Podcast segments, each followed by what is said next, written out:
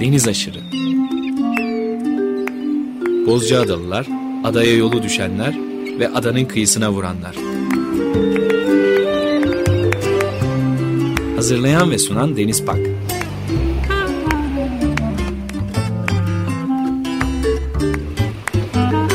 Türkiye için rüzgar enerjisi üreten Demirer Enerji'ye katkılarından dolayı teşekkür ederiz.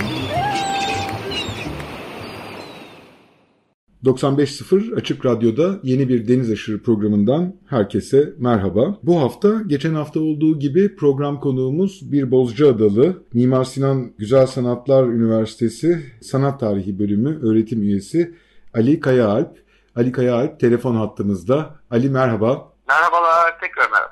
Geçen hafta aslında sana bir tane soru sormuştum ve e, laf lafı açtı. Ancak 1960'lı yıllara kadar gelebildik neredeyse. Bu hafta da sohbete devam ediyoruz. Seçtiğimiz bir sürü parçayı da çalamamıştık. Umarım bu hafta çalacağız bu parçaları da. Azimliyiz en azından. Bunu söylemeliyim. Senin anlattığın aile hikayenin üzerinden ve yan yollara saptığımız diğer adalıların hikayeleri üzerinden aslında bir yandan da Bozcaada'nın tarihine de bakıyoruz. Neredeyse 1700'lü yılların sonlarından, 1800'lerin başlarından bugüne kadar sizin aile hikayeniz üzerinden bir Bozcaada portresi de çiziyoruz. Yine sizin hikayeye istersen kaldığımız yerden devam edelim. Aynı zamanda da bir adalılık kimliği de konuşmak isterim aslında seninle. Adalı kimliği, adalılık kimliği, hatta İslomanya'ya varan geniş bir yelpazeden de bu konuya bakabiliriz. Evet, çok memnun olurum ben de. Çünkü bu adalı kimliği hikayesi çok enteresan bir hikaye. Yani değiştikçe aslında altından başka başka bir sürü hikaye çıkan, bir sürü göç hikayesi çıkan, farklı diller konuşan e, farklı insanların bir araya geldiği bir e, bir çeşit böyle bir şey gibi ada. Nasıl anlatayım? E, insanların sığındığı bir yer olmuş. O beni çok etkilemişti aslında. Yani adanın Türkleri de o zaman Müslümanlar deniyor gerçi.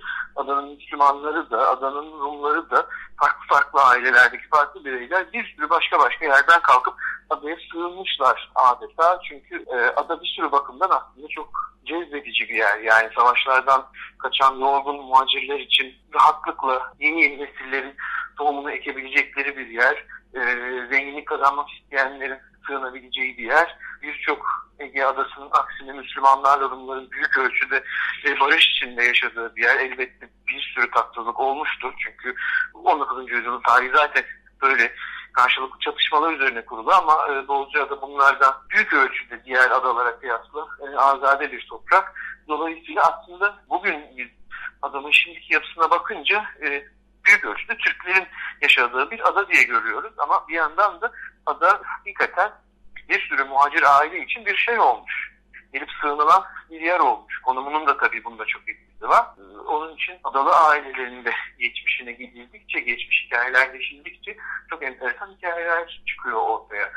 Bir tanesi aklıma gelmişken hemen onu anlatmak isterim. Sophie Arvanito ismini taşıyan bir hanım var kendisi. Ben de diyorum şimdi Avustralya'da falan yaşar. Ya Avustralya'da Yeni Zelanda ama ilk aklıma gelen daha doğru Avustralya olmalı. Ve e, bu hanım adalı kökenli bir aileden geliyor. Fakat adaya zannederim geç bir yaşında gitmiş ve gider gitmez de e, aşık olmuş. Çünkü işte onun anasının dedesinin filan memleketi orası. E, ve daha sonra özellikle çalışmanın ardından e, ailesinin adaya 1820'lerde o zamanki adı Bitola olan Manastır, Osmanlı'nın Manastır kentinden, şimdi Makedonya'da kalış geldiğini keşfetmiş. Böyle çok hikaye var. Yani İndoz'dan, Gilli'den, Girit'ten, başka başka yerlerden gelen Rumlar var. Mora'dan, bizim gibi Eğriboz'dan, diğer adalardan, Trakya'dan gelen Türkler var. Dedem anlatırdı. E, Bayburtlu, e, Konyalı, Kastamonulu Türkler var adada mesela. Adalılar onlar. Ama kaç nesil önce oralardan kalkıp insanlar gelmişler. Bir başka örnek benim büyük dedemin babası yani Mehmet Şerif Bey'in babası olan büyük büyük dedem Paşazade Ali Bey'in iki tane karısı var. Daha doğrusu ilk karısı öldükten sonra başka bir kadınla evleniyor. O kadının adı Mısırlı Emine Hanım. Ve e, Mısır'dan hakikaten e, yanında Hacı Arap Ali adlı işte siyahi Sudanlı uşağıyla filan geliyor. Bir başka e, adalı e, aile e, ki bizim kısmımızda olurlar zannediyorum. Onların e, büyük annesi e, Zantalı'dır. Zanta'da Adriyatik Denizi'nde de e, Arnavutluk'la İtalya'ya çok yakın olan bir adadır. Oranın Türklerinden. Onlar adaya gelmişler. Bir başka adalı ahbabımızın, hısmımızın e, büyük büyüklerinden biri Cezayir Yahya adında bir asker, bir denizci. Yani e, hakikaten çok kozmopolit bir yer ada. Biz şimdi bakıp e, ada nüfusunun %99'u Türklerden oluşuyor, şu kadar durum var diyoruz. Halbuki e, aslında iki asır öncesine gittiğimizde ki çoğu adalı aile de gidebilir. E, kendi sülalesinin hikayesini bilir çünkü büyük bir kısmı. Ortaya çok e, acayip bir takım göç yolları, göç haritaları çıkıyor. Geçen programın başında da konuşurken söylemiştim. 1821 Mora isyanı hakikaten şeyi değiştiriyor. Yani e, Ege'nin iki yakasındaki nüfus hareketlerini değiştiriyor ve acayip bir hareketlilik oluyor. Sadece Türkler değil, e, Rumlar da, Ortodokslar demeyeyim çünkü aralarında Arnavutlarla Bulgarlar da var. Ama onlar Ortodoks oldukları için Rum milletinin parçası. Dolayısıyla e, Rumlaşıyorlar. Nasıl ki diğer Türk olmayan Müslümanların da Müslüman milletinin parçası olarak Türk sayılması gibi. Dolayısıyla böyle çok acayip bir nüfus oluşuyor adada. Ve zannediyorum adaya da o zenginliği katan unsurlardan bir tanesi bu. Bir de küçük yer. Yani mesela Girit bir memleket kendi başına. Midilli bir memleket. Kocaman toprakları var. Bir sürü yerleşim yeri var. Kentler var. Girit'in yarım milyonluk bir nüfus var. Üniversitesi falan var. Birkaç tane üniversitesi var hem de. Hatta evet birkaç tane üniversitesi var. Hava alanları var filan. Kocaman bir yer. Halbuki e, bizim adamın nüfusu hiçbir zaman 10 bini aşmamış olan bir yerleşime sahip ve tek bir yerleşimi var. Yani adanın merkezinde tek bir yerleşim var. Bir köyü filan başka bir yerleşimi yok. Onu deden hep şey diye anlatırdı. Mesela Inrose derdi. Merkezi adanın tam ortasındadır. Kimi köylerine gidersin Anadolu köylerini andırır. Çünkü denizden uzaktır. Halbuki bizim adanın derdi yerleşimi deniz kenarındadır. Dolayısıyla adalı karakteristiğini o denizle iç içe oluş çok rahat yaşarsın demişti. Ve tabii şimdi bir de küçük bir yer ada. Dolayısıyla o iki tane mahalleli, daracık sokaklar, dip dibe evler, çarşı desen zaten hep birlikte olunan bir yer. Dolayısıyla kamusal alanda çok fazla karşılaşma oluyor. Bütün bu bahsettiğim göç hikayelerinin peşinde taşıdığı bir sürü kültürel unsur da bu küçücük yerde insanların sürekli birbiriyle farkında olmadan takas ettiği şeyler haline geliyor. Onun için e, adalılık, Anadolululuk, e, Rumelilik filan hepsi bir araya gelmiş ve çok karmaşık, çok zengin bir sürü melez kültür unsuru yaratmış. O bakımdan ada hakikaten eşsiz bir yer. Yani bunu ben de adalı kökenli bir İstanbullu olduğum için söylemiyorum. Hakikaten çok şaşırtıcı bir yer ada. Çok insanın karşısına çok şaşırtıcı şeylerin çıkabildiği çok enteresan bir yer. Evet benim de aklıma bazı şeyler getirdin bunları anlatırken. Bir arkadaşımız var ben Bozcaada'da tanımıştım. Maria Mutafi. Maria Aleksandropolili birisi. Ailesinin Limnili olduğunu biliyor. Fakat annesi babası rahmetli olduktan sonra tam bu Orhan Pamuk'un babasının bavulu gibi bir hikaye e, ailesinden bir bavul kalıyor ve o bavulu karıştırmaya başlıyor Maria. Bavul içinde bazı albümler, bazı belgeler, eski tapular, eski yazışmalar, senetler bir sürü şey var. Bir tane bir doğum belgesi var. Annesinin doğum belgesi. Bozcaada kimisiz Theodokos Kilisesi'nin mührünü taşıyan doğum belgesini buluyor. O güne kadar bilmediği bir hikaye, ailenin de anlatmadığı bir hikaye ve bu doğum belgesinin peşinden Bozcaada'ya geliyor. Maria ile bu adaya gelişi esnasında tanışıyoruz. Ve bize bu hikayeyi anlattı. Gelir gelmez ummadığı bir şekilde karşılaştığı Bozcaada'dan son derece etkilenmişti ve yıllarca geldi gitti. Şimdi salgın hastalık nedeniyle bu sıralarda gelemiyor ama kalbinin, aklının burada olduğunu gayet iyi biliyoruz. Tam da dediğin gibi inanılmaz sıradan durumların içinde son derece sıra dışı hikayelerle karşılaşabiliyoruz gerçekten. Evet sürprizlerle dolu çok çok enteresan ve çok hoş bir yer gerçekten Evet. Evet. Geçen hafta Fethi amcanın 1960'lı yıllarda e, akademili arkadaşlarını da Bozcaada'ya getirmesinde kalmıştık ve akademili arkadaşlarıyla birlikte aslında bir yandan da Bozcaada'nın kırılma noktalarından bir tanesidir. Adının bugüne kadar korunarak gelmesi, doğal yapısının, kent dokusunun korunmasında müthiş katkısı da olan bir çabaydı bir yandan da bu. Fethi amca ile konuşmamızdan biliyorum ki bu biraz da bilinçli bir paylaşımdı. Yani birileri gidecekse doğru insanların gelmesi gerektiğiyle ilgili bir öngörüyü de içeren bir davranış şekliydi. Geçen hafta yine şunu konuşmuştuk ki Fethi amca böyle 20 yıllık bir mücadelenin sanatsal yolculuğun sonunda tekrar özlerine geri dönüyordu ve Bozcaada'ya geri dönüyordu. E, bu hikayeyi konuşmuştuk. Fethi Kayaalp'ten bahsediyoruz. Fethi Kayaalp Türkiye'nin yetiştirdiği önemli e, gravür sanatçılarından da birisidir aynı zamanda. Akademinin de önemli öğretim üyelerinden birisidir. E, demişti ki benim gravüre bulaşmam da aslında bir yandan baktığınız zaman Bozcaada'ya borçlu olduğumu söyleyemeliyim dediğini hatırlıyorum. Bozcaada'nın çocukken 1930'lu yılların başlarında 1920'lerin sonlarında kendini bildiği dönemde o özgürce deniz kıyısında denizle iç içe geçirdiği o çocukluk dönemlerinde adanın Rum mahallesinde derdi. Evlerin duvarlarında kömürle çizilmiş resimler vardı. Bir nevi grafitiydi bunlar diye anlattığını hatırlıyorum. Bilmiyorum siz de konuşma imkanı bulabildiniz mi? Evet bu çok sık anlattığı bir hikaye. Resme nasıl başladığıyla ilgili olarak sık anlattığı bir hikaye benim duyduğum versiyon şöyle, e, mübadelenin ardından Adalıların ve e, Bozcaadalıların ve İmrozluların aslında katılmak zorunda olmadığı ama iradi bir şekilde ve belki de yarı iradi bir şekilde sonuçta katılarak e, adayı terk ettikleri, en azından bir kısmını terk ettiği mübadelenin ardından e, Rum mahallesindeki kimi evler metruk kalıyor. Ve onların beyaz badanalı duvarlarına dedemin arkadaşları ama ondan belki böyle iki ya da üç yaş falan büyük olan Rum arkadaşları kömürle resim çiziyorlar beyaz duvara. Ve o görüntü e, dedemi çok etkiliyor. Yani onu en çok çarpan birkaç görüntüden bir tanesi bu adaya ilişkin. Biri böyle bir sahne, bir sahne daha var. Onu da e, anlatmak isterim daha sonra yeri olduğu zaman o sahne onu çok etkiliyor ve onların yanında kendi deyişiyle böyle biraz çırak gibi davranarak onları izleyerek bir süre sonra onları taklit ederek kömürlerden birini alarak ve duvara tıpkı onlar gibi e, deniz kızları, gemiler ve balıklar çizerek kesim macerasına başlıyor. Orada şeyin de çok belirleyici olduğunu söylerdi. Yani gravürde de açık ve koyu alanların dengesi çok önemlidir derdi. Çünkü e, metal levha üzerine çiziliyor gravür e, ve daha sonra e, renklendirilerek kağıda basılıyor. Dolayısıyla siyah beyaz dengesini tutturmak çok önemli. Çünkü uyuluyor çizilmekten kastım aslında o hmm, bakır levhaya uyuluyor ve daha sonradan mürekkepleniyor. Yani doğrudan doğruya kağıdın üzerine mürekkepte çizilen bir şey değil. Dolayısıyla aslında insanın kafasında biraz değerleri e, kurgulayarak yaratması lazım. Daha oyarken hangi rengi nereye verebilirim, nasıl tonlar olmalı diye. Çok da zor bir iş bu. E, onun ilk tecrübelerini kendi anlattığına göre bu süreçte keşfetmiş. O arkadaşlarının, Rum arkadaşlarının yanında ve e, ilk onun desenle tanışması bu şekilde olmuş. Bu da enteresan. Ama bir yandan şöyle bir şey de var. E, Baba Hattat, Mehmet Şerif Bey e, Hattat, e, aradaki medresede ve Rüşdiye'de de Hüsnü Hat hocası.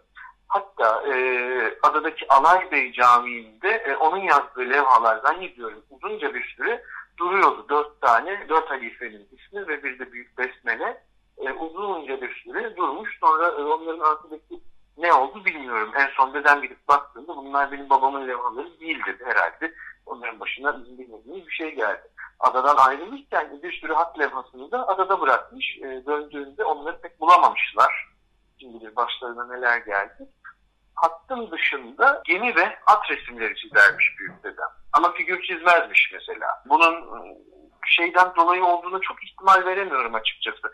Dinsel bir ön yargıdan dolayı olduğunu çok ihtimal veremiyorum. Muhtemelen figür çizmek çok başka bir ustalık, bir başka bir bilgi gerektiriyor. Yani mesela 19. yüzyılın Osmanlı ressamları da figür çizerken çok zorlanıyorlar. Ee, bir Şekerahmet Paşa e, Fransa'ya gidiyor, Fransa'da eğitim alıyor, akademik bir eğitim alıyor ama işte mesela e, ömrü boyunca manzara resmi ve natürmort yapıyor. Çünkü figür çizemiyor. Çünkü güvenmiyor. E, çünkü figür, insan figürü hakikaten çok uzun bir etüt sürecinin sonunda ortaya çıkarılabilecek bir şey. O yüzden Mehmet Şerif Bey'in de figür çizmekten imtina etmesini yine de anlıyorum. E, ama evde imge var. Yani hem hat levhaları var, kendi yazdığı hat levhaları var hem de e, gemi resimleri var. İşte bir takım at resimleri var filan. Böyle bir e, çizgiye ve e, imgeye bir düşkünlük ve merak var. Onun da belki kısmi bir etkisi olmuştur. Ama esas birincil öğretmenim öğretmenliği dedemin o e, onların yanında çıraklık ettim dediği Rum çocukları. Dolayısıyla aynı hikaye aslında bizim dinlediğimiz. Evet tabii onun ağzından dinlemiştik zaten. Hatta bu programın arşivlerinde mutlaka var. Evet. Bu hikaye. Ve bir hikaye daha var. Onu da anlatmak isterim demiştin. O neydi acaba? Aa, evet. O e, aslında biraz acı bir hikaye. Çünkü e, benim dedemin annesiyle ilgili olarak e, hatırladığı tek hikaye. Ve e, anne öldüğünde çok küçük, 5 yaşında filan. Bu da annenin ölümünden e, herhalde bir sene önce filan gerçekleşmiş bir olay, bir sahne. Bir Girit'te ahbapları var adada. Daha doğrusu işte anası babası gelmiş Girit'ten e, adaya yerleşmiş. O ahbapları var Hasan dayı diyorlar. Hasan dayı onun annesi, e, hanımı ve kız kardeşi, dedem ve annesi ve akrabadan bir iki hanım daha hep birlikte adanın arka tarafına gidiyorlar. Dinliye bakan koyların bir tanesinde e, hava karanlık, bulutlar var gökyüzünde. Ya yağmur e, yağmış biraz önce ya tekrar yağmur çiselecek gibi biraz boz bulanık bir hava var.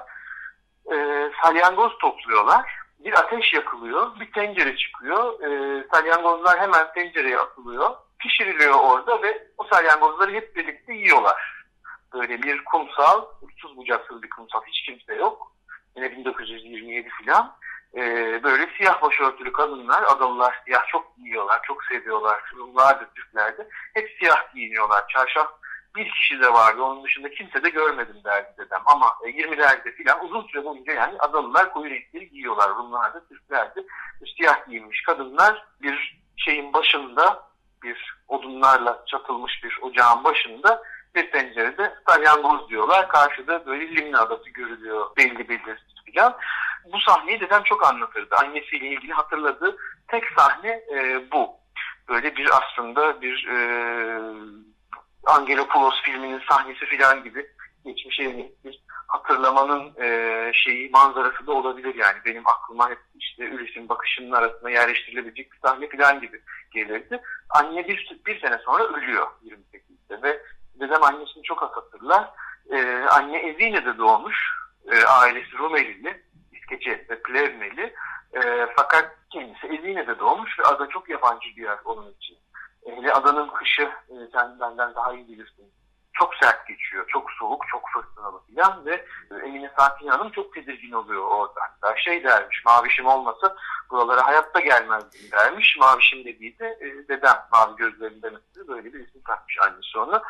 Ve denir ki denizden korktu da öldü.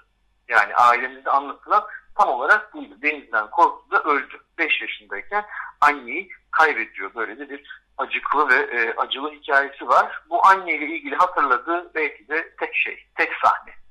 Hayal meyal böyle bir şey hatırlıyor. Evet aslında bu hikaye ile başka bir pencere daha açmış olduk.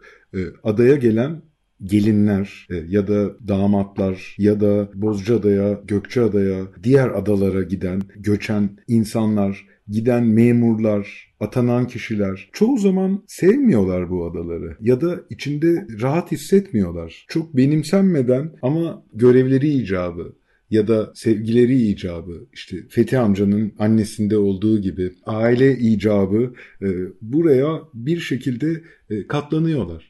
Bu katlanmanın sonunda çok büyük aşklar da doğuyor. Böyle hikayeler de dinlediğimi hatırlıyorum adalı insanlardan. Bu da bir başka pencere gerçekten adalar için. Evet kesinlikle öyle. Bütün bu e, adalılığın o zengin terkibinde de böyle gönüllü ve yarı gönüllü ve gönülsüz şeylerin, iskanların herhalde bir etkisi olsa gerek. Sonuçta ortaya e, şöyle bir manzara çıkıyor tabii. E, küçük bir toprak, çorak bir toprak bir yandan.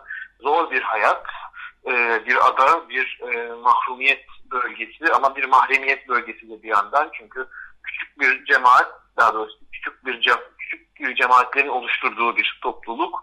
Dört tarafı denizlerle çevrili. Aslında herkes birbirine muhtaç, tuhaf bir e, dayanışma hissi de var. Birbirinden çok nefret eden insanlar bile bugün olmasa bile ertesi gün birbirlerine muhtaç olabileceklerini biliyorlar. O yüzden e, hakikaten komşu komşunun sadece külüne değil her şeyine muhtaç.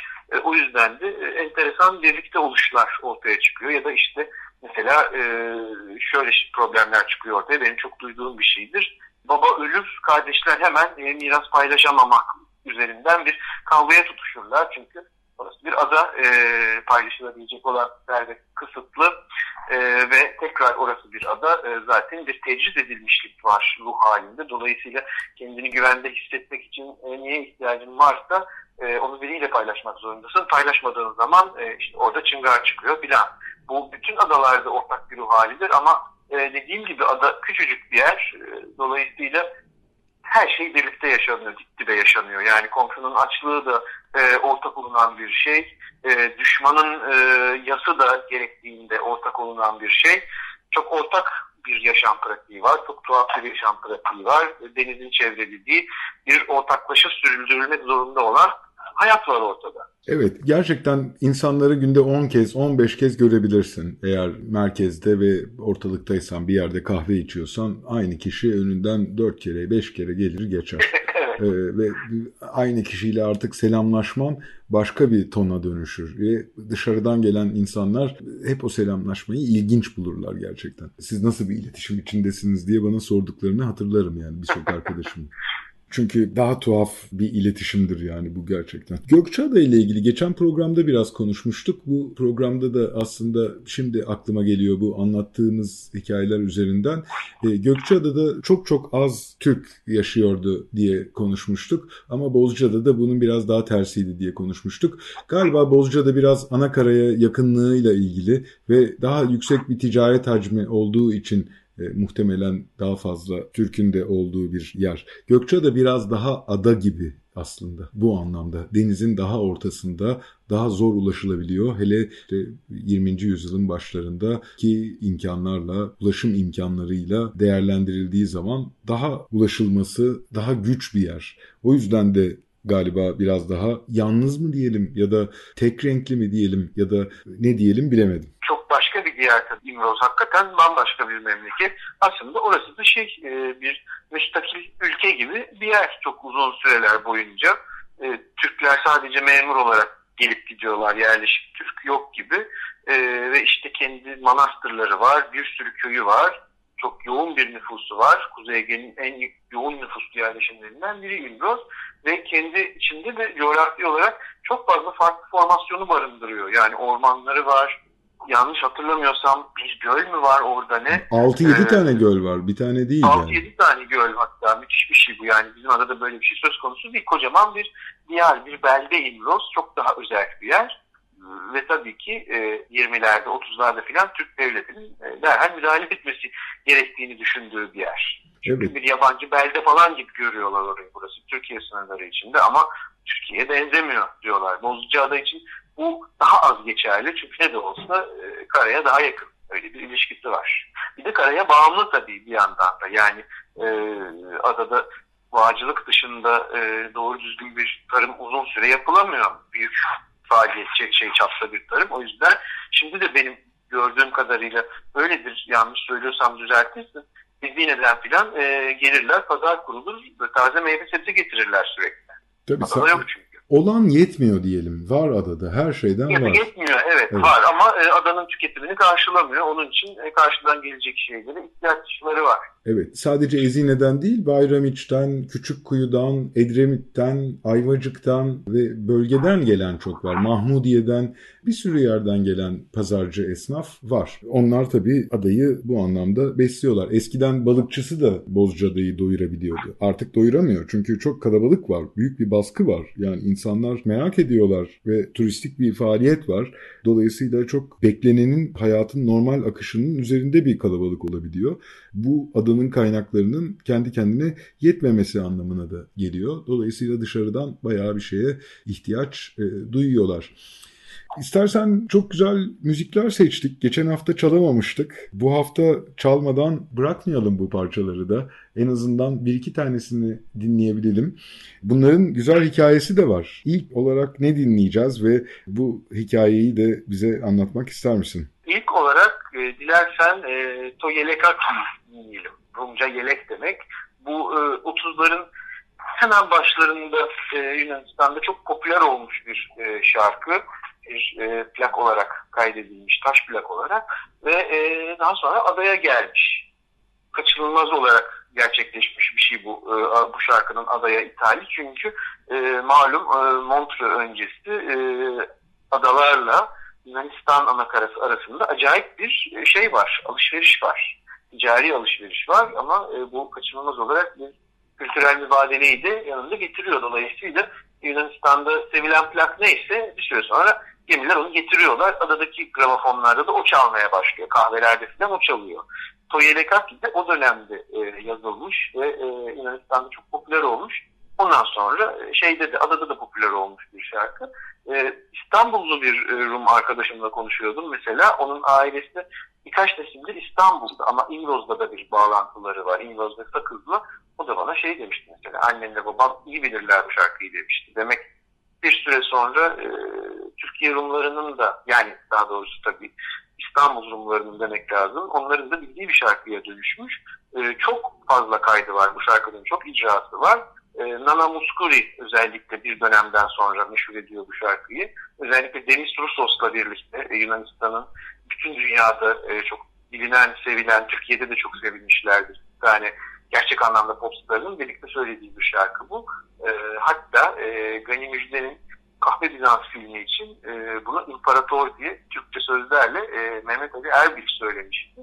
Benim duyduğum ve sevdiğim icraatı Marika Nezer'le e, Zaferidis'in birlikte söylediği bir icra. E, bunu dedem e, söylerdi. O hatırlardı. Aradaki çocukluğundan hatırlardı. E, Rum arkadaşları söylermiş. O da onların yanında öğrenmiş bu şarkıyı. E, ama tabii adını hatırlamazdı. Sözlerin de büyük bir kısmını hatırlamazdı. E, şeyi hatırlardı. Esas nakarat kısmını hatırlardı.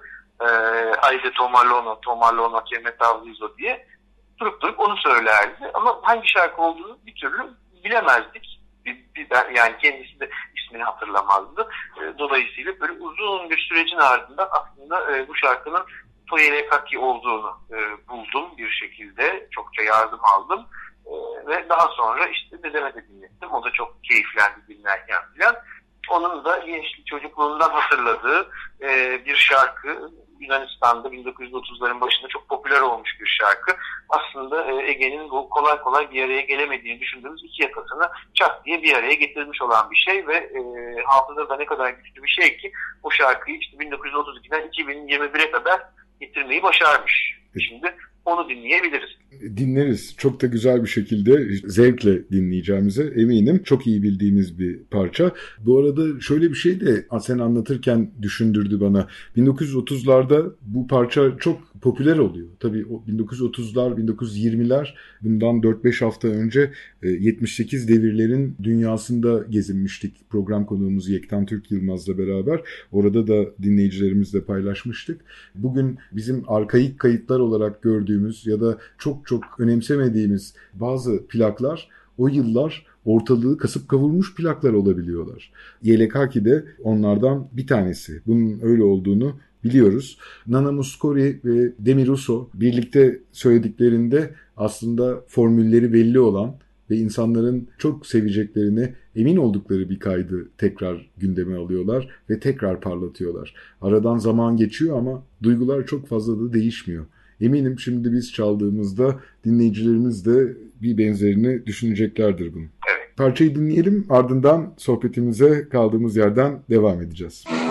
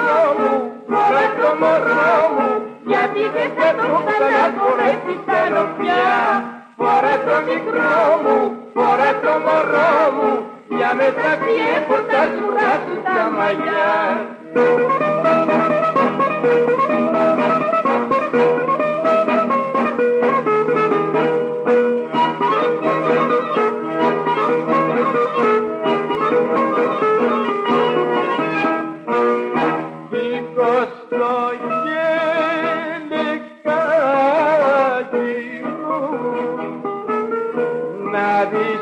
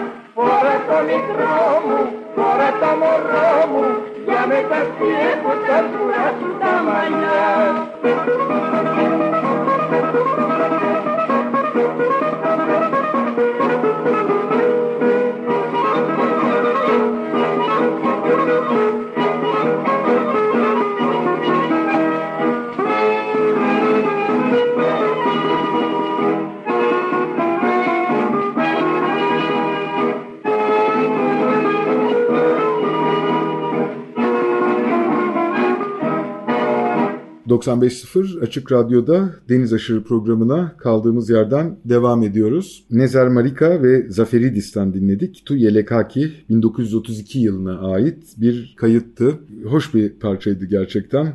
O yılların Bozcaadası'nda da sevilen, hatırlanan bir parça olduğunu Fethi Kaya Alp'ten öğrenmiş olduk bu vesileyle. Program konuğumuz Ali Kaya Alp'le sohbetimize de kaldığımız yerden devam ediyoruz. Bu arada şunu da söylemeliyim e, Ali. Her adada başka bir karakter ve duygu var. Seninle birlikte yaptığımız iki programda Gökçeada ve Bozcaada üzerinden daha çok okuduk ama zaman zaman Midilli'den, Girit'ten, diğer adalardan da bahsettik. Samos'tan, Sakız'dan, İkarya'dan, Rodos'tan ve diğer adalardan da bahsedecek olursak her biri bağımsız başka ruha sahip yerler. Her birinin koşulları farklı, adalılık algıları farklı. Bir sürü şeyleri bambaşka. Tek ortak noktaları ada olmaları. Programın da son bölümüne yaklaşıyoruz. Çok da senin hikayene girememiştik. Biraz senin hikayenle de sonlandıralım istiyorum. Senin nasıl bir adalılık bilincin, adalı algın, adalı kimliğin var? Hem Fethi amcanın hikayesini belki birleştirebiliriz. Son bölümünü böyle gerçekleştirelim istedim. Özellikle e, bu soruyu sormam ve bunu konuşmamız çok iyi oldu. Çünkü zaten benim adayla yeniden bir bağ kurmamın e, sebebi olan o manifold yazıları dizisini ben bir yüzleşme sonucunda kaleme aldım. O da e, bu pandeminin hayatımıza kattığı, belki de benim hayatıma kattığı olumlu şeylerden e, bir tanesiydi. Şimdi aylardır evdeydik, dört aydır evdeydik ve bu bir, büyük bir kapatılmaydı. Hiç alışkın olduğum bir şey değildi. Ben çocuk fotoğraflarına bakmaya başladım. İnsan geçmişinin içinde daha çok düşüyor belki böyle zamanlarda. Bir şeyler arıyordum e, ve sonra birden farkında olmadan e, aslında adadaki sofraları, bizim Poyraz Limanı'ndaki evde kurulan sofraları, öğle yemeklerini, akşam yemeklerini, beş çaylarını, kahvaltı sofralarını falan çok özlediğimi fark ettim. Tabii bunda şunun da etkisi vardı. Bu sene adaya gidemedik. Dolayısıyla e, o metin e, Manifold'da Ağustos'ta yayınlandığında bizim etrafında toplandığımız o, o kahkahalı, e, neşeli, şen akşam sofraları falan aslında her sene alışkın olduğumuzun aksine bu sene gerçekleşmemişti. Biraz öyle bir özlemle e, yazıldı zannediyorum. Öyle başlayan e, yazı süreci aslında bir hesaplaşmaya dönüştü. Ben kendimi hep bir İstanbullu olarak gördüm. Çünkü burada doğdum, burada büyüdüm. E, annem babam burada doğdular, burada büyüdüler filan. Dolayısıyla ada tabii ki uzaktaki bir memleket idi benim için daima ama biraz da yazlık gibi görüyordum. Çünkü e, yazları gidiyorduk, geliyorduk. E, çok tipik bir e, deniz güneş tatili gibi bir tarafı da vardı aslında. Bir yandan da memleket olma durumu vardı ve ikisi sürekli yer değiştiriyordu benim kafamda. Evimiz Poyraz Limanı'ndaydı. Merkezden uzaktık. Halbuki adanın tarihsel çekirdeği merkez, kasaba. Biz biraz daha izole bir yerdeydik. Dolayısıyla bütün o bizi kuşatan hikayelerin bir kısmından da ayrı kalıyorduk. Yani o fiziksel uzaklık tarihten ve hikayeden de ayrı kalmayı getiriyordu yanımda. Bir yandan da merak ediyordum ben tabii. İşin içindeydim de işte birilerini konuşturuyordum. Onun anlattıklarını kaydediyordum. Buradan bir şey çıkar mı diye düşünüyordum falan. E, en sonunda bu e, büyük kapanma e, benim kendi e, adayla, kendi, o kendi bolcu adamla, kendi bildiğim şekliyle adayla karşı karşıya kalmamı ve bütün bir adalılık hikayesini yeniden gözden geçirmemi sağladı. E, o süreçte de bu yazılar ortaya çıktı. Biraz da tabii şeyi düşünüyordum yani bu adanın son yıllardaki turistik hali, bu e, adanın kapasitesinin çok üzerindeki, bu adaya yönelik olarak adanın kapasitesinin çok üzerindeki e, meraklı turist akını ki çok anlaşılabilir bir şey. Çünkü ada hakikaten e, bir ütopya gibi yani kendisi bir distopya gibi olan e, Türkiye'nin içinde e, kaçacak bir kurtarılmış bölge, bir saklı cennet gibi. Türkiye'nin geri kalanına da pek benzemiyor. Dolayısıyla insanlar hakikaten kendi hayatlarının e, bütün bu e, ağır siyasetin e, çerçevelediği koşulların içinden kaçarak adaya geliyorlar ve orada e, başka bir ülkedeymiş gibi yaşıyorlar. Başka bir yerde, başka bir beldede gibi yaşıyorlar ve mutlu olarak geri dönüyorlar. Çok güzel bir şey. Ama bir yandan da e, adanın hakikaten fiziksel sınırları var. E, onları aşmak e, ilk başta ada için çok korkunç bir şey olacak. Bir de ben e, tabii şeyden e, çok tedirgin olmuştum. Yani ben senelerce modada oturdum. En sonunda modadan kaçmak zorunda kaldım. Çünkü e, her taraf kafe ve bar olmuştu. İşte kapı önünden sürekli içki şişelerini topluyordum. Sabaha kadar gürültüden uyuyamıyordum filan. Kendim de çok seven bir insanım. Fakat bir yandan da böyle yaşamı çok zorlaştıran bir şeyi vardı. Durumu vardı modada oturmanın. E, şimdi modaya baktığımda ne görüyorsam benzer şeyleri adada da görüyorum. Yani e, yeni açılan bir takım meyhanelerin falan duvarlarına yapıştırılmış olan resimler dahi aynı. Dolayısıyla adayı ada yapan o kendi e, hususiyetinden koparan ve aslında her yeri tek tipleştirip birbirine benzeten bir çeşit tüketim, hip bir tüketim kültürü var adada. Daha doğrusu o adaya da sızmış sonunda.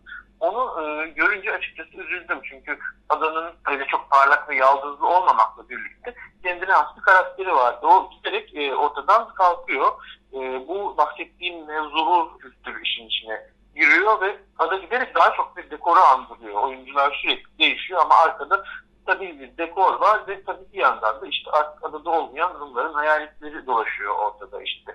Pelyon'un kahvesi, Madam'ın kahvesi, Anayot'un balıkçısı ama bu insanların kendileri ortada yok. E, bu insanlar nasıl gittiler buradan, nereye gittiler, neden gittiler? O hikayelerle ilgili olarak da çok acayip bir sessizlik var. Evet, so e, bu sorulmuyor da değil mi? Bu sorgulanmıyor da ya insanlar tarafından. Hayır, sorgulanmıyor. Kesinlikle sorgulanmıyor. Ee, hele adaya gelenlerin önemlice bir kısmının bunu hiç sorgulamadığını biliyorum. Benim e, bir şöyle bir şey hikaye duydum. Benim bir arkadaşım kendisi de adalı bir aileden gelen bir İstanbullu benim gibi. Bu arkadaşımın eşi bir başka arkadaşıyla konuşurken diyor ki benim kocamın ailesi Bozcaadalı diyor. Kızcağız da şaşırıyor. Bozcaadalı nedir ayol diyor. Bozcaadalı mı var? Yani orası tatil köyü gibi bir yer çünkü. Yazı yazıları açıyorlar. Tıpkı bir tiyatro sahnesi kurar gibi dekoru falan çakıyorlar işte iplerle yukarıdan sallandırıyorlar, çivileri çakıyorlar. Sonra evde herkes indi, dekoru indiriyorlar. Orası boz bir toprak parçası olarak e, Ezdine'nin karşısında arada bir böyle bulutların arasından, sislerin arasından görülüp tekrar kayboluyor. Böyle zannediliyor halbuki. Değil yani adanın kendi tarihi var, yerleşik insanları var, kaç nesil orada yaşayanlar var. Sonradan gelip yerleşenler ve o tarihi yeniden yazanlar var ama sonuçta yaşayan canlı bir yer ada ve dinamik bir yer bir turistik belde değil. Dolayısıyla adaya gelenlerin aslında adanın kendisine karşı bir kısmının en azından öğrenmeye ve sorgulamaya o kadar e, gönülsüz oluşları beni çok üzüyordu açıkçası. Ve kızdırıyordu da bir yandan. Dolayısıyla e, herhalde onun da etkisiyle adaya karşı biraz mesafeliydim. Yani bütün insanların böyle koştura koştura gittiği, barlarında içki sonra sokaklarında kustuğu ve artık benim olmayan bu yer benden biraz uzaklarda dursun plan diyordum. Belki de e, bu bir çeşit böyle kaya laneti gibi bir şeydi yani. Büyük dedemin e, sürgünleri, dedemin sürgünü 20 yıllık uzun adadan uzak kalışı. Daha sonra e, benim kendi sürgünüm. Ben buraya gitmeyeceğim. Protesto ediyorum ben burayı diyerek kendince e, posta koyuşum ve çok kızışım filan. Ama işte bıçak gibi kesildi birden. E, hakikaten de e, ada e, çağırıyor insana. Demek ki öyle oluyormuş. Ve ondan sonra e, daha çok araştırmaya çalıştım. Geçmişi daha çok öğrenmeye çalıştım. E, ve onu yaptıkça adayı daha çok sevdim. Yani yine İstanbulluyum, yine benim vatanım, yurdum burası. Ama orası da e, eğer böyle bir şey derim uygun düşerse Atayurdu e, ve her şeyin ötesinde Atayurdu falan olmaya geçtim. Bozcaada çok özel ve güzel bir yer kendimi ondan mahrum bırakmak istemediğim gibi bir şekilde adaya dair bütün hususiyetlerin de bilinmesini istedim daha çok insan tarafından. Çünkü bu şimdi çok e, yaygın olan popüler ada imgesinin dışında bir de işte e, benim o yazılarda anlattığım ada var. Benim bildiğim ada var. Benim bildiğim Bozcaada var filan. Onun da çekici ve hoş bir tarafı var. İnsanlar bunu neden bilmesinler? O sofraları neden bilmesinler? İşte e, beyaz sıvalı evlerde oturan, Rumca konuşan yaşlı kadınları neden bilmesinler?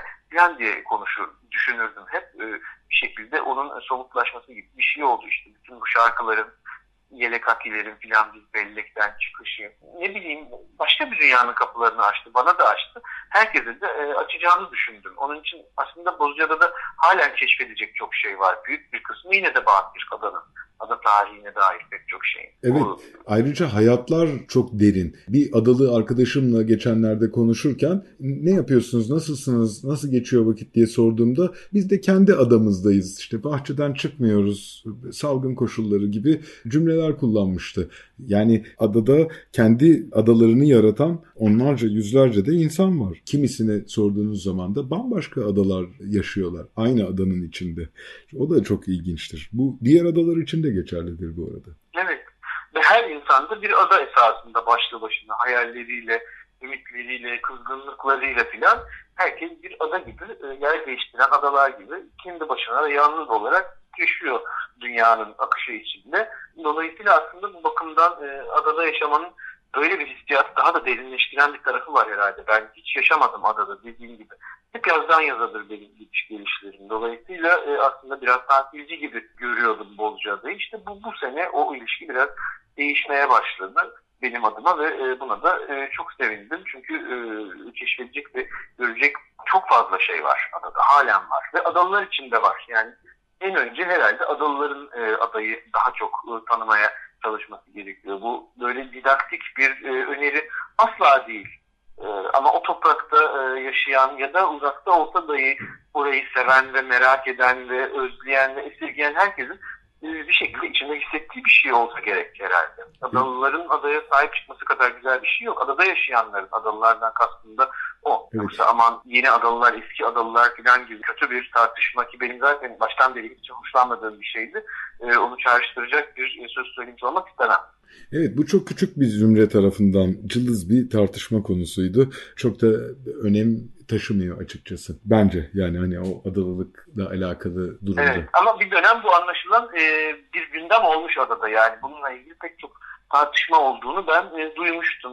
Tanık da oldum. Yani bir e, bakkaldaki bir tartışmanın hakikaten saniyeler içinde siz sonradan gelenler, siz bayram işçiler, hayır siz işte eski adalılar diye bir ağız dalaşına döndüğünü görüp çok şaşırmıştım. O zaman haberim bile yoktu benim böyle bir ayrımda. Ama besbelli gergin ve şey bir mesele. bir dönem için gündem olmuş. Şimdi o kadar gündem değil besbelli ve olmaması daha iyi. Eminim yine hızlı alevlenebilecek bir tartışmadır bu. Evet, Ama e, evet. E, çok önemi yok anlamında bunu söyledim. Biraz coğrafyanın paylaşılamamasıyla da ilgili bir durum bu. E, herkes ne kadar çok benimsediğini anlatmaya gayret ediyor. İfade kabiliyeti kadar da kavganın şiddeti oluyor gibi bir tanım olabilir. Evet muhtemelen. muhtemelen. Yani evet öyle muhtemelenden de fazla. Hakikaten öyle. Evet. Adada çok renk var gerçekten. İşte e, senin de demin vurguladığın gibi bayram işçiler e, o Rumların yerlerini alıyorlar. Ve bugün hayatımızda bu bölgeden gelen insanlar var. Diğer adalardan bir farkını da burada vurgulamak isterim. Daha önce de vurgulamıştık ama yeri geldiği için tekrar vurgulamayı çok isterim. Gökçeada'ya mesela Karadeniz'den geliyorlar, Yozgat'tan geliyorlar, başka yerlerden geliyorlar. Anadolu'nun içlerinden hiç deniz kültürüyle alakası olmayan insanları getirip yerleştiriyorlar. Oysa Bozcaada'da daha farklı bir durum var. Bozcaada yine Çanakkale'nin insanları daha çok adaya geliyor bu son dönemde. Yani Ezine'den, Ayvacık'tan, Geyikli'den, Bayramiç'ten, Biga'dan, Çan'dan daha çok insanlar Bozcaada'ya gelip yerleşiyorlar. Bu da tabii insan ilişkilerinin daha sıcak kalmalarını daha fazla sağlıyor olabilir. Sandığından daha fazla Rum olabilir Bozcaada'da. Çok az sayıdalar ama 1-2'nin çok üzerindeler. Yani 15-20 kişi olduğunu söylemeliyim bu arada. Öyle bir bilgiyi de vermek isterim. Evet ben de iki elin parmaklarını geçmezler diye duydum ve yaşlı bir nüfus olduklarını duydum. Ee, hatta ve hatta Ocak ayında yapılan e, denizden haç çıkarma törenlerinin için e, İmroz'dan e, gençler geliyorlar. Çünkü adada buna katılabilecek, iştirak edecek e, genç kalmadı denmişti bana. Doğru, haklısın. E, bir genç nüfus var ama o haç törenlerine pek rağbet etmiyorlar. Doğru. Bu göreceli de bir konu bir yandan da. Çok sevgili dostumuz Sevan Nişanyan Samos Adası'nda yaşıyor. Samos Adası'nda bir köyde oturuyorlar. Pagondas köyünde.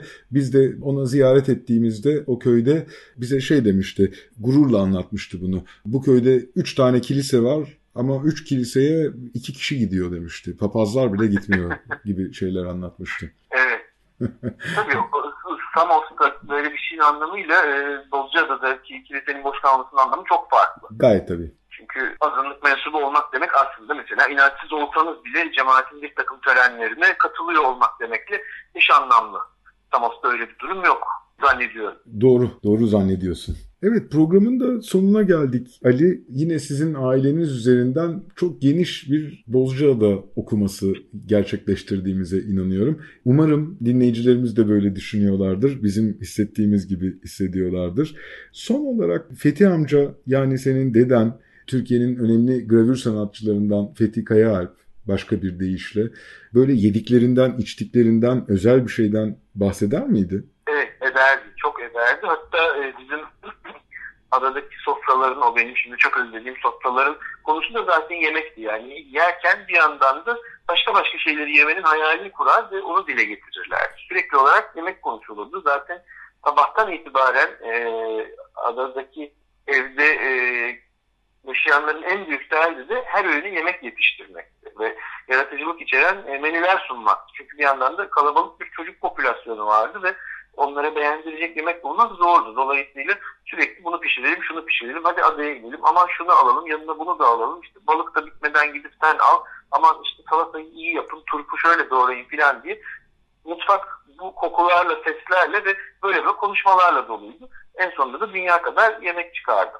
Ama e, dedemin anlattığı, onun gençliğinde hatırladığı yiyecekler e, şüphesiz daha özel şeyler. Biz onların bir kısmını tanıdık, bir kısmını tanımadık. Mesela şeyi çok anlatırdı. E, arkadaşlarıyla birlikte ahtapot yakalıyorlar.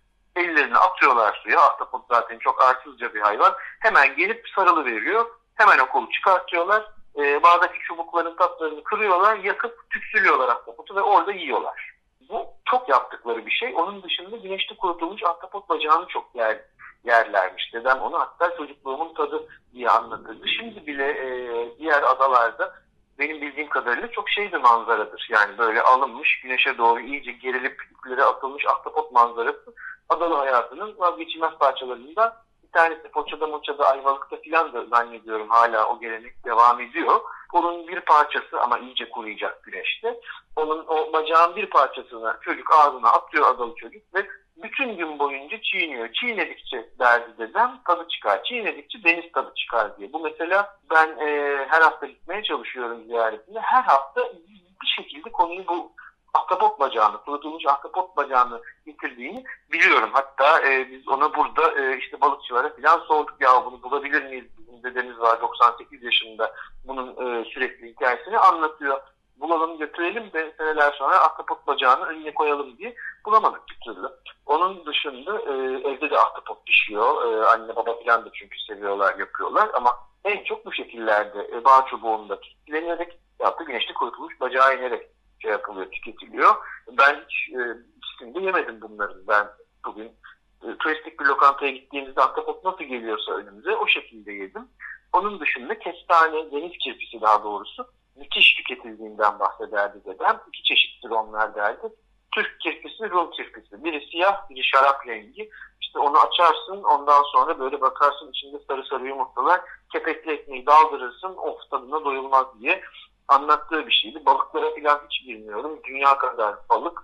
Enteresandır mesela kalkan yok. Halbuki dedemin e, ün kazanmasını sağlayan Ralış serisi kalkan balıkları aslında ama adada hiç kalkan çıkmazmış. Hiç adada kalkan yememiş. Kalkanı 1938'de İstanbul'a geldiğinde görmüş. Ve e, çok sevmiş. Babaannemle evleniyorlar daha sonra. Babaannemler e, İstanbul'da uzun zamandır yerleşik olan Doğu Karadenizli bir aile. Ve onların bir şeyi var. Dağlar başında bir e, içkili lokantası var. Bir gazinosu var. Bir açık hava gazinosu. E, orada dedemin kayınbiraderi, ben de tanıdım Osman dayı gazinoyu işletirdi. Her pazartesi kalkan balığı yaparmış. Sofra kurar ve işte kalkan balığı usulünü filan yerlermiş rakıyla birlikte. O dönemde mesela çok kalkan yemişler. Onu hep anlatırdı. Öyle öyle tanımış ve sevmiş. Ve daha sonra o enteresan görünüşlü balığın dokusu da onu muhakkak çok lezzetli olacak. Gravürlerinin birinci konusu olmuş ama adadayken kalkan yok mesela hayatında. Bu bana çok enteresan gelmiştir her zaman. Yani seçimini bu kadar geç tanıdığı bir balıktan e, yana yapması. Bir de tabii adadayken pitalidya var. O midyeler var. Onları çok seviyorlar. Hemen denizden çıkartıp çiğ çiğ e, yutuyorlar ve o da çok sevdikleri bir şey. Evet, pitalidis e, diyorlar. Latince ismi de patella, e, Japon şemsiyesi diyebilir çocuklar. İşte o çok sevdikleri bir şey. Ben mesela ondan e, galiba hiç yemedim hala merak ederim. O da e, benim ayıbım olsun. Adaya geldiğimde tadına bakayım bundan sonra. Mutlaka beraber yapalım. Hatta tam onu söyleyecektim. Fethi amcaya ahtapot asan, ahtapotu kurutan e, arkadaşlarımız var adada. Bunu yapan insanlar var. Bu arada o ahtapot kurutmayı Yunanistan'da o kadar geliştirmişler ki çok nefis böyle sinek ve kedi bulaşmasın diye tellerle kapalı dolaplara koyup yapıyorlar. Ve yol kenarlarında o dolaplardan bir sürü olan bölgeler olabiliyor. Müthiş de çok da güzel görüntüdür gerçekten. Ama Fethi amcaya mutlaka bu tadı tekrar tattıralım. Bozcaada'da geldiği zaman bu ahtapotu bana da lütfen hatırlat. Yapan bir arkadaşım var. Ondan isteyelim. Olur yapalım ve yesin. E, bu arada zamanımız bitiyor farkındayım ama son bir şey daha söyleyeyim. E, geçen pazartesi zargana gördüm balıkçıda ve aldım. Onun çok güzel bir rengi var. Gümüş rengi gibi ama yeşile doğru gidiyor iç kısımları. O çok lezzetli bir balık oldu ve e, onun fotoğraflarını dedeme yolladım. Ve tabii ki aklı gitti. Çünkü çok çok seviyor zarganayı. Dolayısıyla aslında e, İstanbul'da da sanki adaya dair bir şeyleri e, yaşatıyormuşum gibi hissettiren bir takım yiyecekler var, var halen. E, bunlar da aslında o uzaktaki memleketle insanın bir bağ kurmasını sağlıyor. Yani bütün o ada sofralarını hatırlarken e, bir yandan da işte bu balıkları yiyerek bir takım eski hatıraları yad etmek mümkün oluyor. Sanki böyle görünmez bir e, yol açılıyor buradan adaya gitmek hissediyorum. O da çok kıymetli bir şey aslında. Çünkü yemeğin bellekle ve hatırayla çok ilgisi var. Hele ki böyle e, rakılı, şaraplı, balıklı, salatalı, e, şarkılı, kahkahalı ada sofralarında büyüdüyseniz e, onu 37 yaşına geldiğinizde biraz e, buruk hatırlayabiliyorsunuz. Çünkü bir takım kişiler sofradan kalkıp gitmiş oluyor o sırada. Sofraların benzerlerini tekrar kurmak e, insana o geçmişe dair bir şey hatırlatıyor ve geleceğe dair de bir umut veriyor. O bakımdan e, sofraları etrafında buluşulması çok anlam taşıyan en kıymetli yerler olarak görüyorum. Ve herhalde herkes de aslında bunu hissediyordur benzer bir şey. Evet bu Akdeniz kültürüyle ilgili bir şey galiba. Yani Akdeniz dışında Kuzey Avrupalı için aynı şey geçerli olmayabilir. Ama e, bizim gibi Ege'nin kıyısında bir adada büyümüş, burada yaşamış insanlar için çok gerçekten çok manalı. İstanbul'da sizin bunu e, yaşatıyor olmanız biraz da arada bunu bağlayan deniz sebebiyle oluyor. Deniz kültürü bu mesafeleri sıfıra indirebiliyor gerçekten. Programın hakikaten sonuna geldik. Süreyi aşmış bulunuyoruz. İki haftadır çok keyifli sohbetler yaptığımıza inanıyorum. En azından ben çok e, büyük zevk aldığımı söylemeliyim. Sizin ailenizin hikayesi üzerinden daha çok Fethi Kayaalp üzerinden yani senin dedenin üzerinden bir Bozcaada tablosu da izleyicilerimize yapabildiğimize inanıyorum. Umarım yapmışızdır. Tüm katkıların ve bütün samimiyetinle bize bu hikayeleri paylaştığın için çok çok teşekkür ederim. Yazdıklarını büyük bir keyifle okuyoruz. Manifold Press'te izleyicilerimiz yazdıklarını takip edebilirler. Hemen aklıma gelen iki yazını söylemem gerekirse hep o şarkı ve adalı kimliği başlıklı yazılarını izleyicilerimize tavsiye ediyoruz. Ee, çok yakın zamanda e, haberini aldık ki Mendirek dergisinde de yazılarına devam ediyor olacaksın. Ee, izleyicilerimiz Bozcaada'nın yayını olan Mendirek dergisinden de bu yazıları takip edebilirler. Kim bilir belki biz de yakın zamanda yeniden bazı konular biriktikçe bu sohbetleri gerçekleştirmeye devam edebiliriz. Çok çok teşekkürler Ali Kayaalp. Ben çok teşekkür ediyorum. E, çünkü hakikaten benim için yeni olan bir şeyle karşı karşıyayım ada söz konusu olduğumda. Yani geçen bir sene önceki gibi bakmıyorum mesela ama belki 10 aydır başka bir şekilde görüyorum adayı. Başka bir şekilde sevmeye başladım ve e, o süreçte adalılardan da bu yeniden keşifle ilgili çok cesaretlendirici şeyler duydum en başta kendi ailem olmak üzere ve e, farkına vardım ki e, bunları konuşmak aslında hepimiz için iyi oluyor. Hep birlikte bir şeyleri paylaş, paylaşarak e, büyütüyoruz. Ve bunların başında da aslında adaya duyduğumuz sevgi geliyor. Bozcaada gibi çok özel bir diyara duyduğumuz e, o sevgi geliyor. O yüzden bütün bunları konuşmak, anlatmak, benim de böyle durmadan konuşmama e, bir alan açmak bakımından e, çok iyi oldu bu program. Onun için ben çok teşekkür etmek isterim. Hem keyifli oldu e, hem de bir yandan ne zamandır bunları yazıp duruyordum ve hep istiyordum ki e, hep birlikte paylaşalım bütün bu hikayeleri. Bu geçmişe dair bir parça hepimizin cebinde kalsın iş bittiğinde. O yüzden çok çok çok iyi oldu ve tabii çok müteşekkirim gerçekten. Ağzınıza sağlık. Bu hafta program konuğumuz Bozcaadalı ve Mimar Sinan Üniversitesi Güzel Sanatlar Fakültesi Sanat Tarihi öğretim üyelerinden Ali Kayaalp idi. Önümüzdeki hafta Salı günü saat 11'de yeni bir Deniz Aşırı programında buluşuncaya dek hoşçakalın. Hoşçakalın.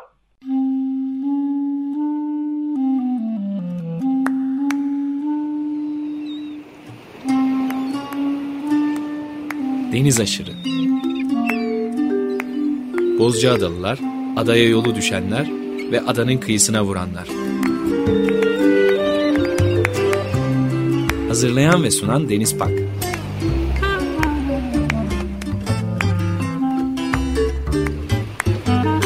Türkiye için rüzgar enerjisi üreten Demirer Enerji'ye katkılarından dolayı teşekkür ederiz.